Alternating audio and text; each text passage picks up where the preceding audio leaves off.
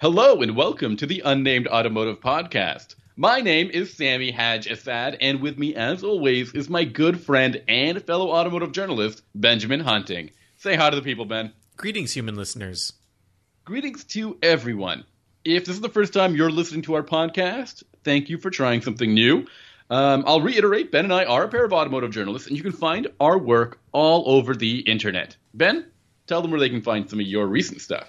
You can find my work at Motor Trend, at Driving Line, and at Inside Hook. Very cool. And you can find my work at autotrader.ca, at TechSpot, at Nouveau Magazine, and driving.ca.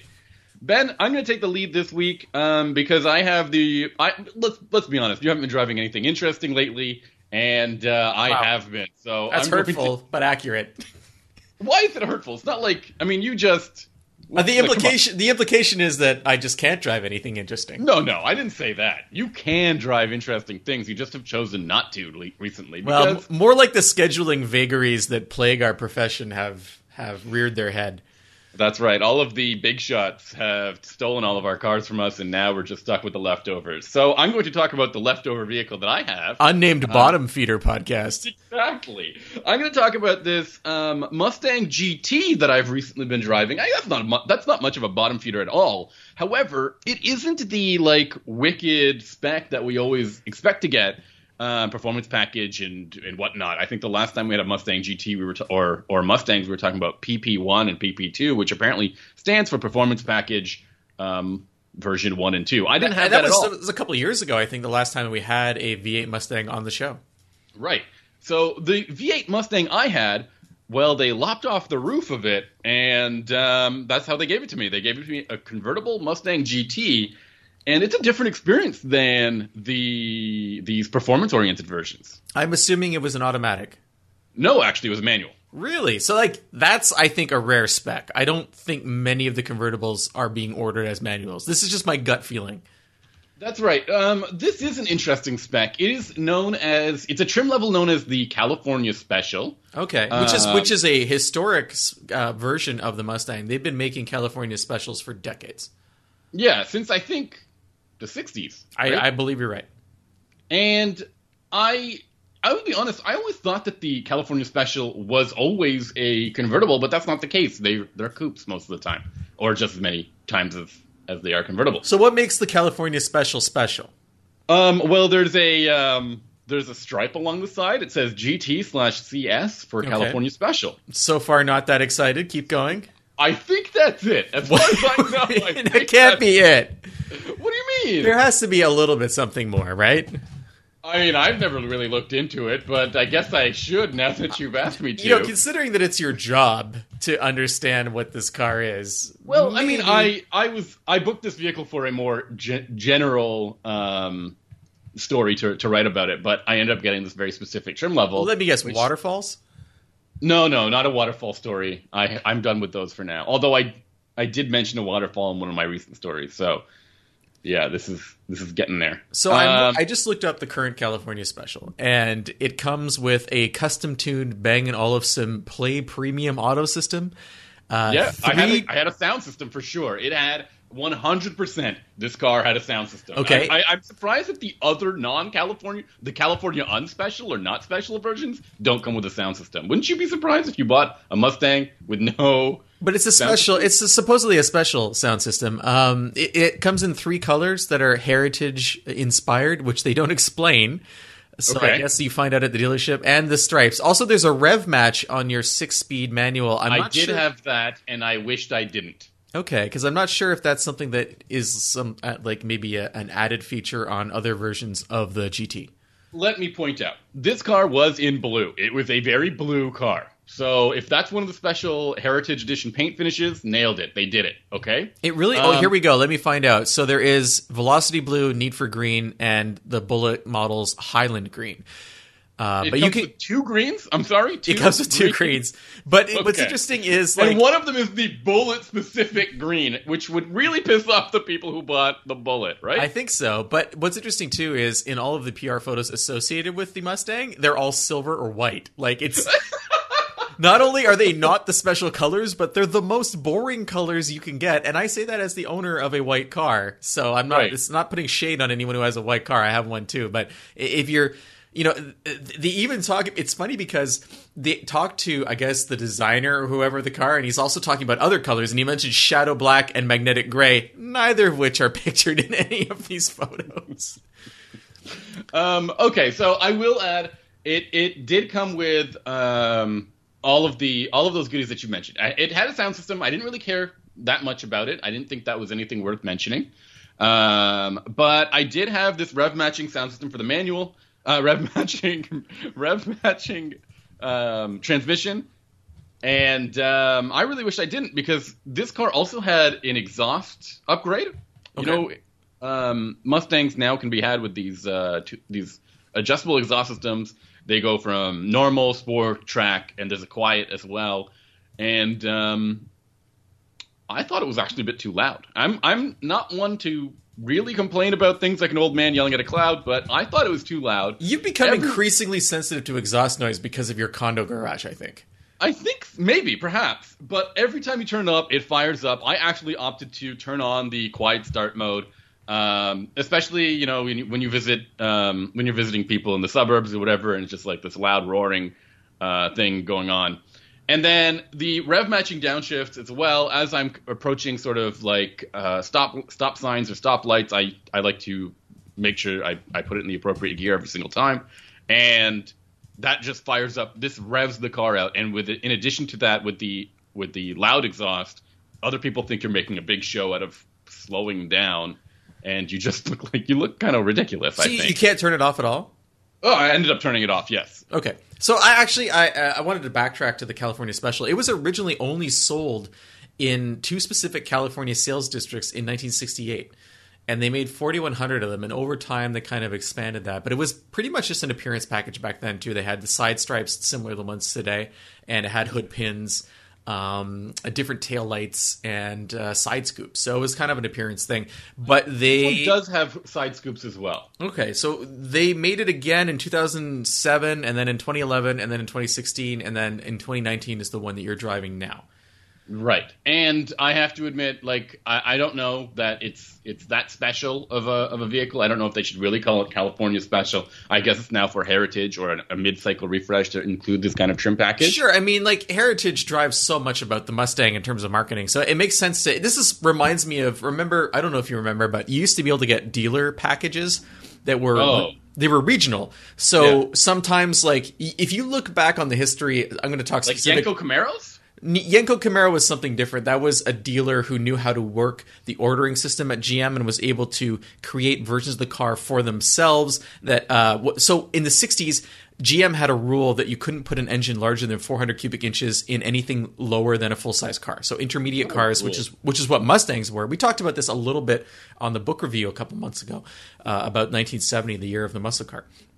But the rule was frustrating for, you know, any dealership that had already made a big reputation selling muscle cars before this came into effect. So guys like Yenko and a couple of other dealers got very good at ordering engines that they would then install themselves so that wouldn't go through the official build process at GM.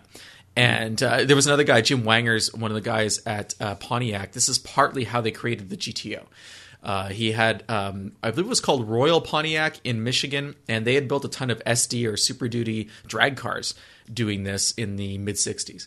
But the dealer packages I'm talking to are more like they're like weird options or equipment packages where they would take different features, put them together, and then give it a name. And then they would usually put that name on a sticker and put the sticker on the car. So if you're browsing for cars for sale from the 80s or the 70s or something, you'll find an edition of the car that doesn't really exist. It was never an official Ford or a Chevrolet product. But for a period of time, they might have sold 50 or 60 of these in Kansas or Kentucky or something like that. So you tell me there's just some car with Albion Ford or Islington Ford on it, with this wicked it wouldn't even say that. They come up with some name Eliminator Cross or some weird thing. Why Cross? We didn't have crossovers back then. See, they were ahead of the game, Sammy. That's the thing. Imagine a car from the 80s was called the 4G Plus, and you'd be wow. The 4G Plus really... or the Mach-E. Yeah. The Mach-Easy would probably be more appropriate for the time. But yeah, anyway, back to your Mustang. I also have to add that this did have – I mean, when I looked at it, I was like, oh, maybe this is really this is going to be a really sporty version of this Mustang GT. It had that front splitter that the PPE had, which means that I had to watch out everywhere I was parking it to make sure I didn't bump the splitter on a curb or anything like that. But the rest of the vehicle was not sporty at all. This has well, I mean, not sporty for a 400-plus horsepower car is what you're saying. Right, and I need to add that. I mean, this is a wicked engine, right? Like, this is a very nice 400... I think it's 450 horsepower now. It's 460, actually. 460. And 420 pound-feet of torque.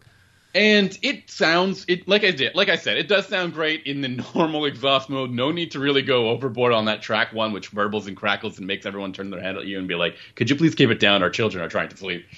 But the suspension is pretty compliant for a Mustang. The gearing as well caught me off guard.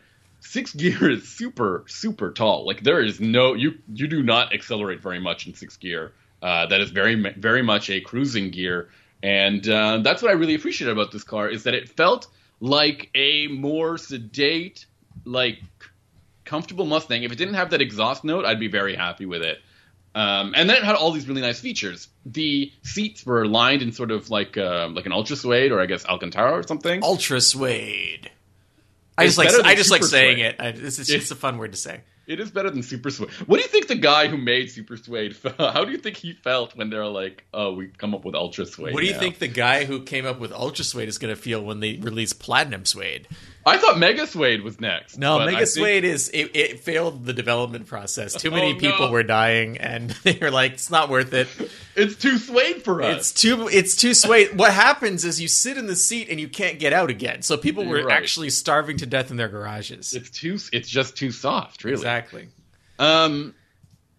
It also has a really nice gauge cluster. I think all of our listeners probably know by now, and you know that I'm a huge sucker for digital gauge clusters. Ford has actually a really good implementation, I think, of digital gauge clusters. They're easy to configure. They're easy to sort out. They're customizable in terms of colors and content. And that is just not the same way as I'll describe another car that we're talking this week. But we'll talk about that in 10 minutes or so. Wow. Time is ticking.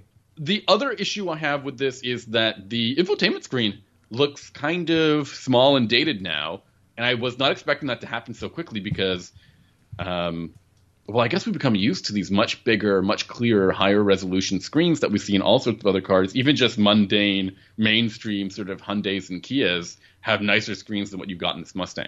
Well, the other thing, too, is, I mean, continually changing screen resolutions or size is a great way to make people think they need to buy a new car. Yeah, that's true. Like, model years were only invented to sell more vehicles. There's no other reason. And that's why they kept making changes, because they wanted people to kind of take a disposable approach to automobiles. And it's an approach that continues to this day in a more muted form. But I personally think we're at a point where any car built in the last 12 years, it's really hard to make an argument as to why you need a newer one. Like, they're pretty great. You could even probably go back to the mid-2000s, but I think definitely starting in 2010, like, everything feels very modern. And it's only the presence of these kinds of technologies that are throwing in stark relief the fact that you're driving an older model. And, I mean, I think year by year, I think for automakers to make that upgrade to an infotainment screen, it must be pretty affordable for them. I don't know. I think they can amortize the development of a new infotainment system across so many different models, and that should work out for them. Oh, for sure. They're extremely inexpensive. This is an extremely inexpensive thing to do. I mean, this type of technology, display technology, doesn't really cost anything. And as long as it fits into your existing real estate on the dashboard, it's not like you're going to be doing a major redesign to make it happen. Right. But I guess the alternative is, do you want a massive Mach-E? I can't even pronounce it today. Mach-E style screen on your Mustang GT, and I would say probably not, right? No. It's maybe too much. I don't even really want it in the Mach-E. I think we should probably end up discussing the price of this. Which I will sort out right now. I will make sure I have the right information here.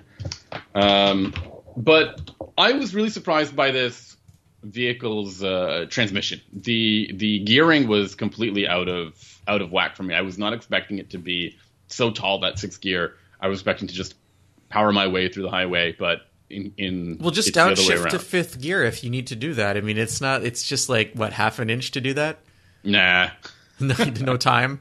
No, there is no. Sammy only shifts one way from fifth gear. Yes, that's right.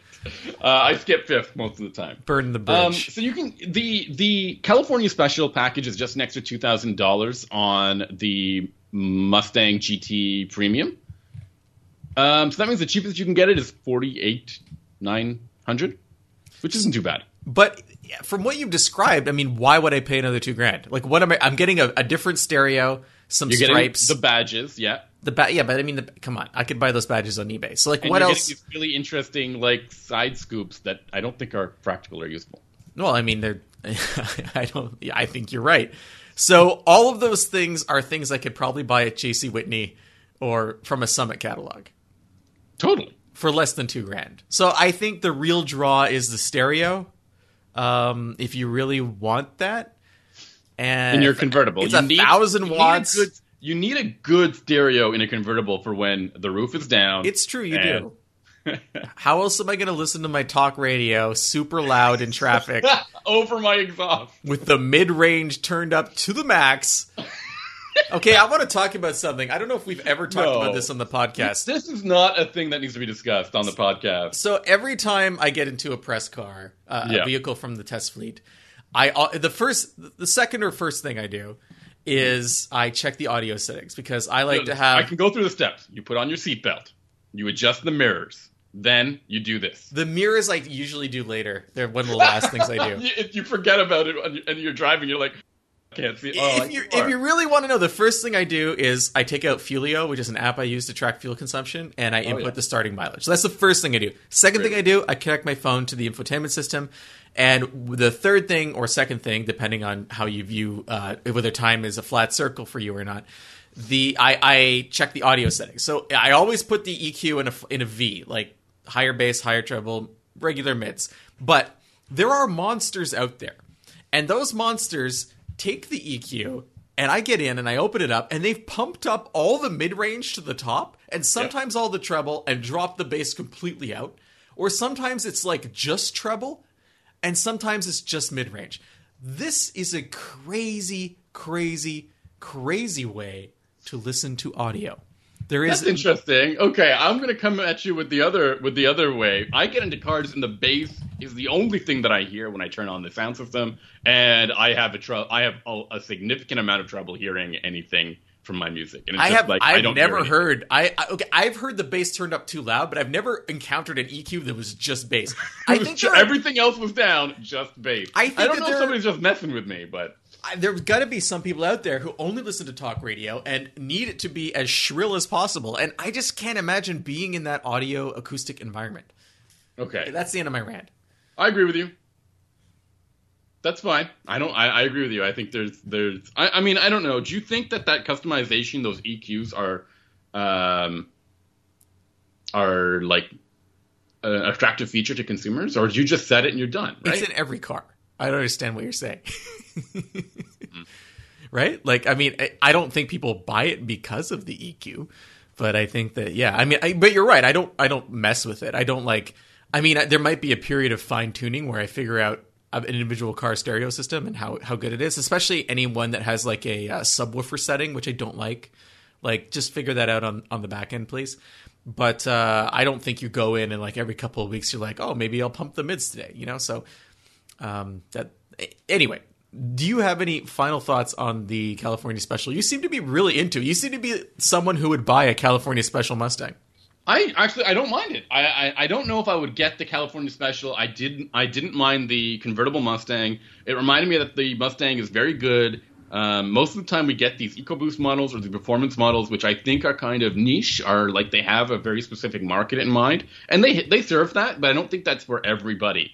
The V8 convertible just had a far more generalized or mainstream approach. And it resonated with me, at least maybe because I was in the midst of summer, and that's like the perfect car for it.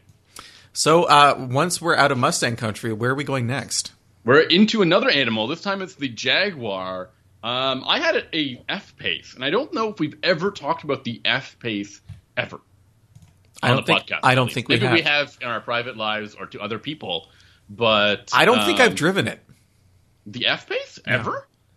F-Pace. Wait a minute. F-Pace is the first crossover from Jaguar, right? That's right. Okay, yeah. Not the E-Pace, which is the smaller crossover. Which I haven't driven. The I-Pace, which is the electric crossover. Yeah, so I was at the launch of the F-Pace, which was in Colorado. And at the same time, we also drove the sedan that they built, the XE. XE, right. Yes. This was sort of like their way of making their products a little bit more they wanted to improve the portfolio more beyond just the sedan. And the launch of this product predates the podcast, which is why we haven't talked about it. Okay. So I was looking forward to this because if I remember correctly, the F-Pace, when it first came out, that drive program you were on, I think it surprised people at how Jaguar can make a really attractive and luxurious crossover that could do battle with the types of the Jaguar, the Mercedes GLK at the time, and the BMW X3. Yeah, I mean, well, I think it's don't think it's maybe a teensy bit bigger than those vehicles, like a bit of a tweener. No, definitely not. Okay. I think they were like design wise maybe, but interior space and pricing don't seem to put it at that level. They do look really good. They look great. The version I drove, now this sometime between when and I remember the first F-Pace I drove, I was really impressed with it. I thought it was great. It had a very advanced infotainment system, a nice digital gauge cluster. It was full of all sorts of things that would end up breaking on a typical Jaguar, and I'm sure that most Jaguar owners are already complaining about all of the electrical issues in their F-Pace. And that was back in 2017, right? Right. Sometime between then and now, Jaguar has introduced a four-cylinder version of this car. A diesel version. As well. I think the diesel one's gone now. I'm not sure if it's still around. No, I think it was one of the early ones. I think you're right. It was one of the first models was diesel. But the ones that we all drove was this. Oh, and also the SVR, a V8-powered version of this car, which is crazy and which sounds unbelievable. I drove this four-cylinder version, which I was not expecting when I got in the car, because the first time I remember driving the car, I think it was a six-cylinder, and I was pretty happy with that. Four-cylinder is not the way to drive a Jaguar F-Pace. I'm going to be upfront and say it right now. I even drove what was known as the F-Pace S, which is supposed to be a little bit more performance-oriented.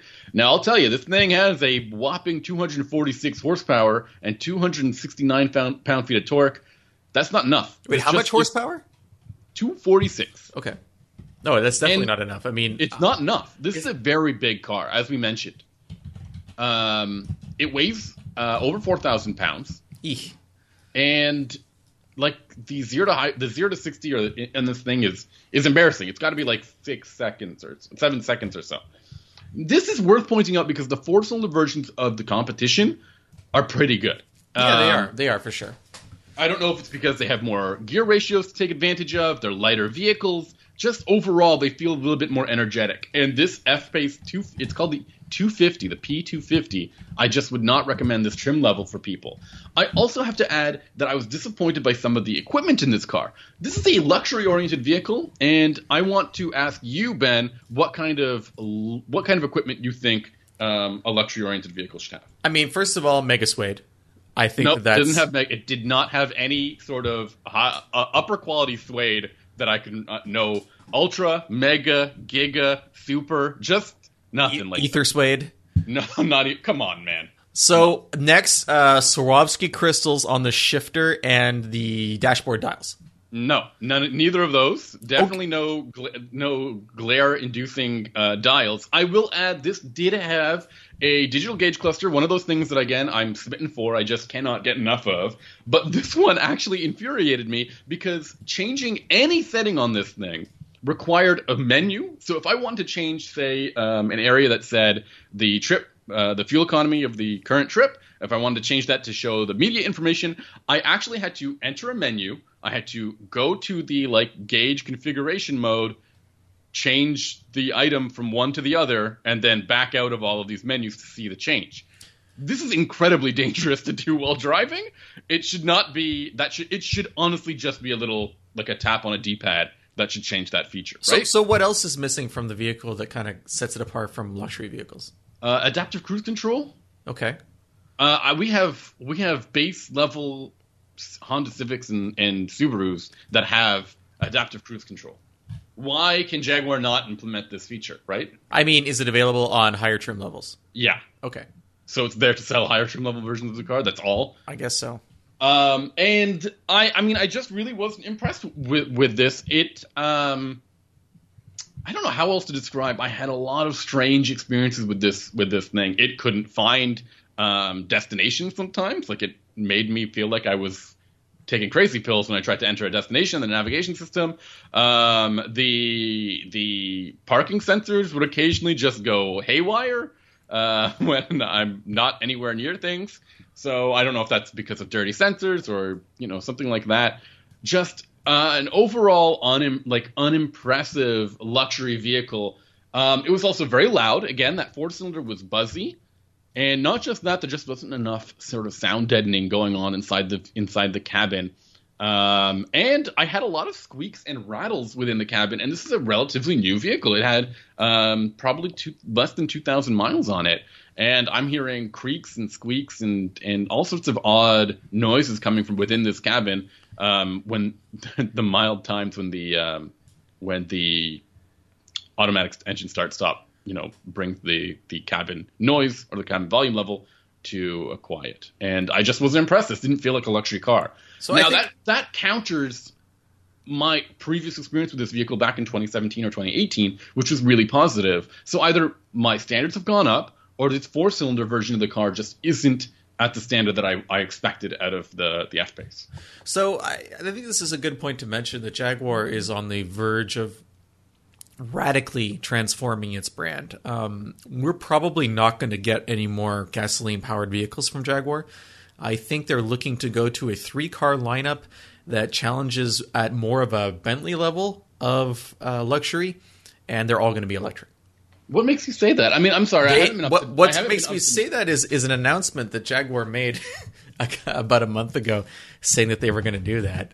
Okay. My bad. I haven't been paying attention. So you need to frame this up. You need to set it up for me. I mean, in February they said they were going to be going all electric by 2025. That's practically 2 years away. I mean, this year is almost halfway over. The fiscal year essentially over. But I had read some other reports where just Jaguar. The interesting thing to me wasn't so much that they were going all electric, but that they were going to be seriously lifting the brand's prestige level and presumably the pricing.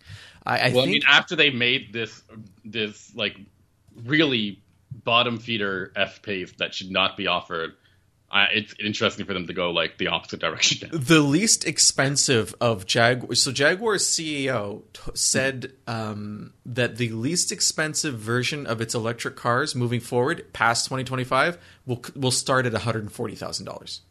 Holy moly. His exact words were, luxury starts not far from 100,000 pounds. And that's the whole that's where Jaguar feels the luxury market is now. Okay. So you're looking at Porsche and Bentley and Aston Martin, kind of. Well, my vehicle in its without adding any of the additional sort of option packages that it was equipped with, started at $55,000. So it's got a long way to go to reach that future benchmark that the brand has set for itself.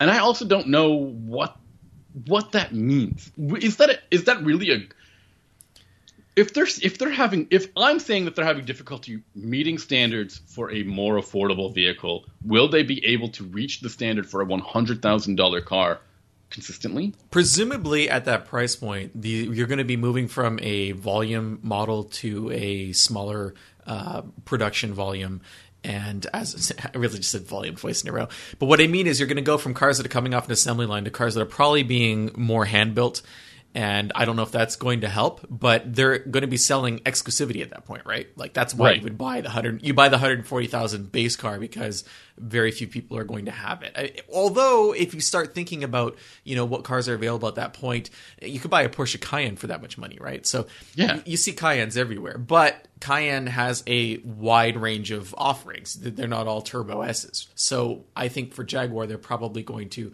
have a smaller lineup. It's going to be more bespoke, and they're going to try and eke out profits that way.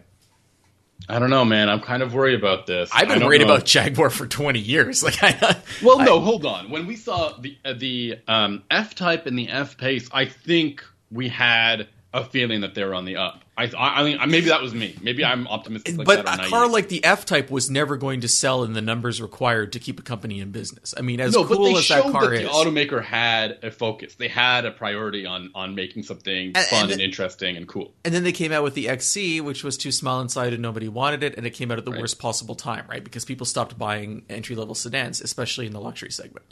And then they've done the XF still, which I don't think – it was just supposed to be sort of a 5 Series competitor, which doesn't seem to gain much traction with buyers. It is currently their only car, if I'm not mistaken, because there's no more – The XJ is gone then. XJ is gone, and the XE is essentially gone. So the XF is going to have to take up the slack, I guess, until this whole electric thing happens. And then they went down market again with the E-Pace.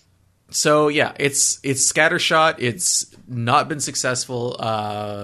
They've had many different owners over the last few years. Or not many, but like over the last 20 years or so.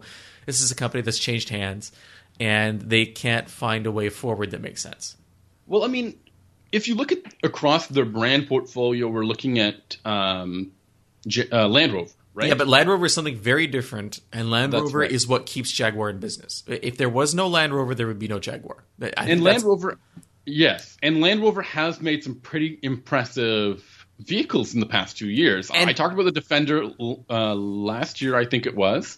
I think you kind of had some pretty positive impressions of the Range Rover Velar as well, right? Yeah, but the thing about Land Rover, too, is they were in the right place at the right time, just like Jeep. I mean, they were perfectly positioned to ride the SUV wave.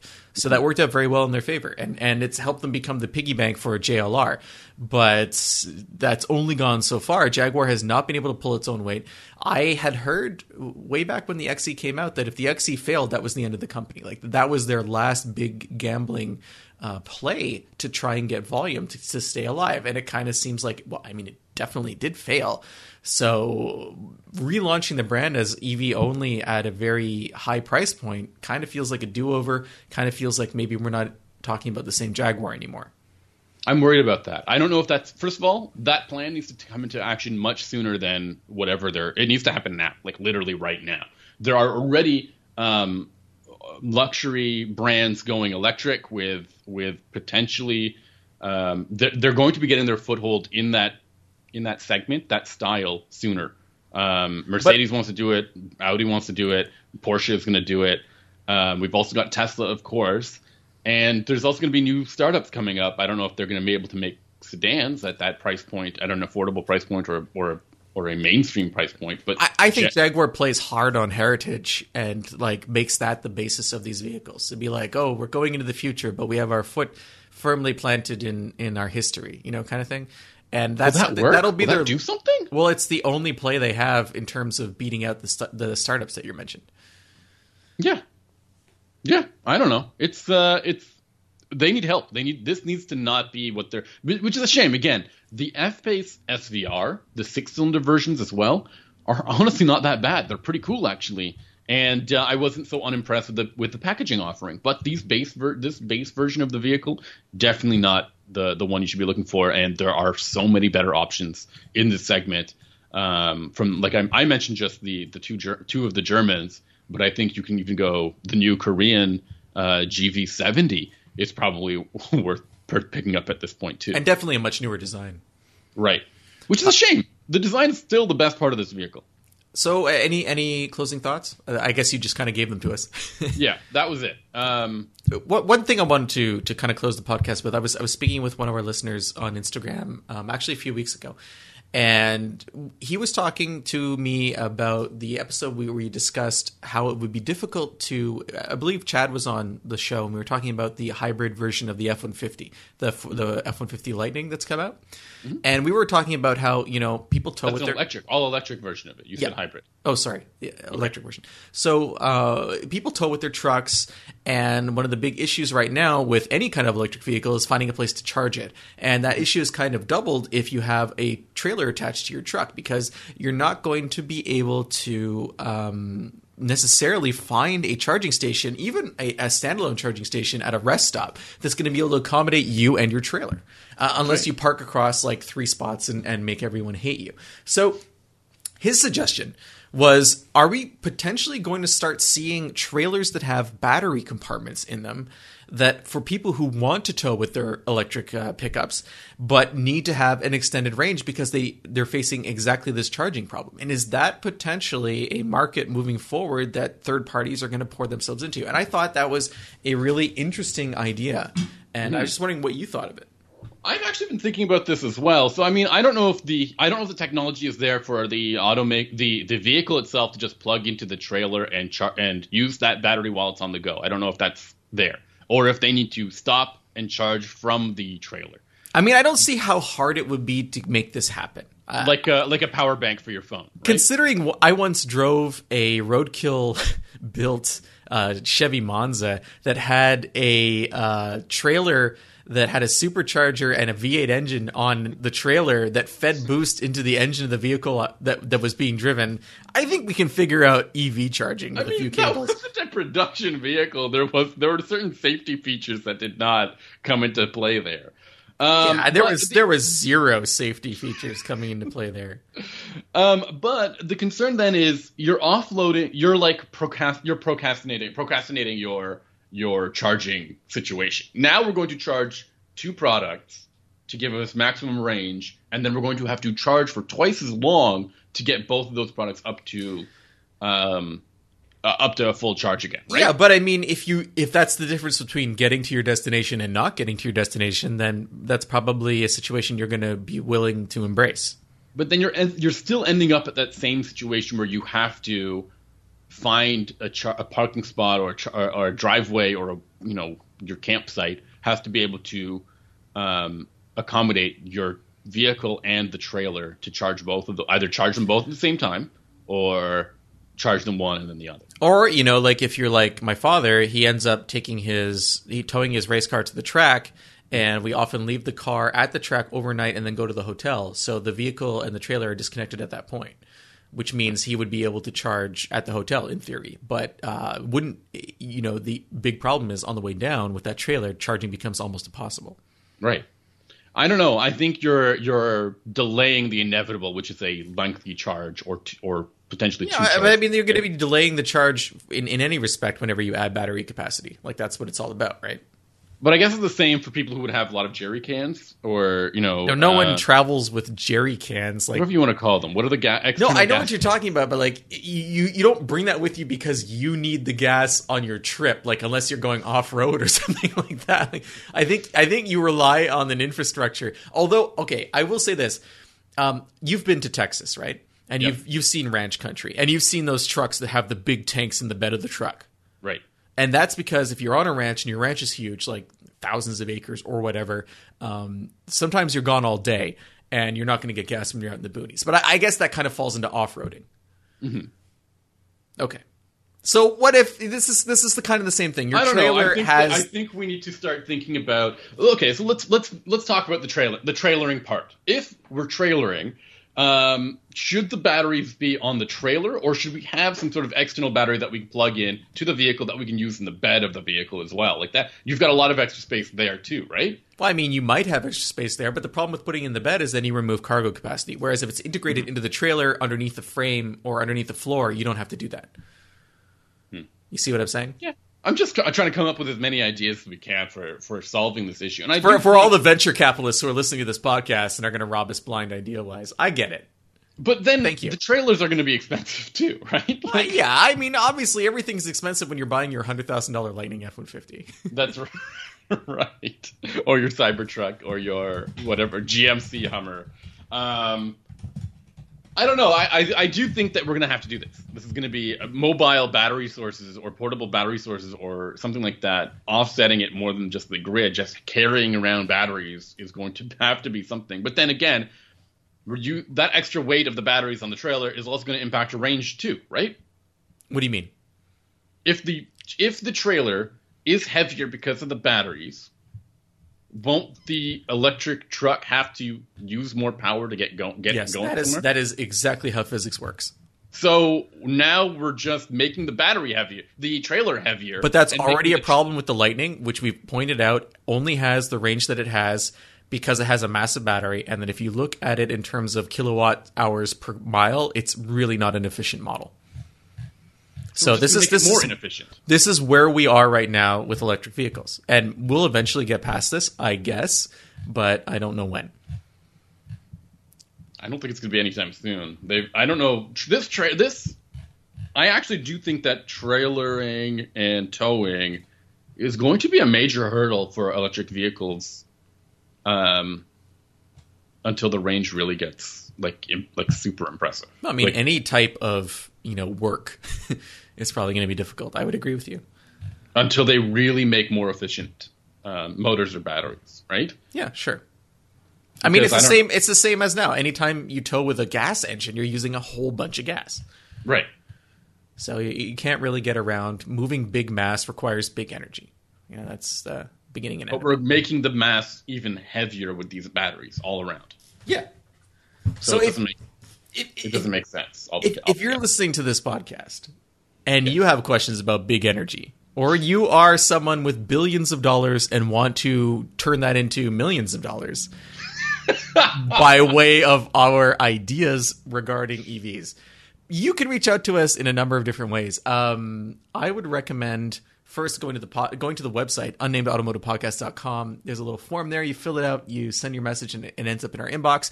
You can also contact Sammy on the cesspool at his Twitter. He is at Sammy_ha, like you're laughing. Or you can find me on Instagram at Hunting Benjamin. Or you can even email me the old-fashioned way, benjamin@benjaminhunting.com. Additionally, while you're looking at our website, you can take a look at all of our old episodes. That's very easy. You can just scroll down, I guess, on the website, or you can subscribe to us using a bunch of buttons at the top of the website.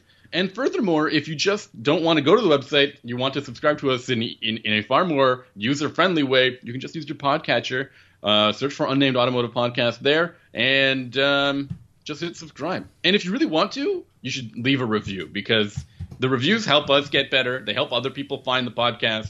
You can tell us what your favorite joke is, or whether or not we are completely off our rocker with our Mega Suede or Giga Suede or Ether Suede idea. What else should we tell people about, Ben? I mean, likes, comments, that's always a great idea. And if you have an idea for a version of Suede that is perhaps more dangerous than Mega Suede, we'd love to hear it. Additionally, we also have a donation system. It's called Ko-Fi, Ko-Fi. Just go to ko-fi.com/unnamedautomotivepodcast if you want to donate a coffee or a tea, or pay for Sammy's pay for one of Sammy's many self-improvement courses. I am getting better, man. They said work on yourself, and every day in every way. I would agree with you. You can do that. It's very easy. Ko-Fi.com/unnamedautomotivepodcast. And Sammy, what are you going to be driving next week? What am I going to be? I have the Outlander and the Kia Sorento to talk about. So one of those two, depending on my mood. I'll say if it's a good mood, I'll talk about the Sorento. And if it's a bad mood, I'll talk about the Outlander. That's completely arbitrary. I just flipped the coin to decide that. Okay. Ben, what are you talking about? Well, I'm not flipping any coins, but I am burning some rubber with the Dodge Durango Hellcat. Oh, good. We've thrown efficiency right out the window for next week. Well, I have been driving a lot of EVs, and the world needs to be in balance. That's right. Perfectly balanced. So thank you, everyone, for listening, and we'll see you next week. Bye, everybody. Bye.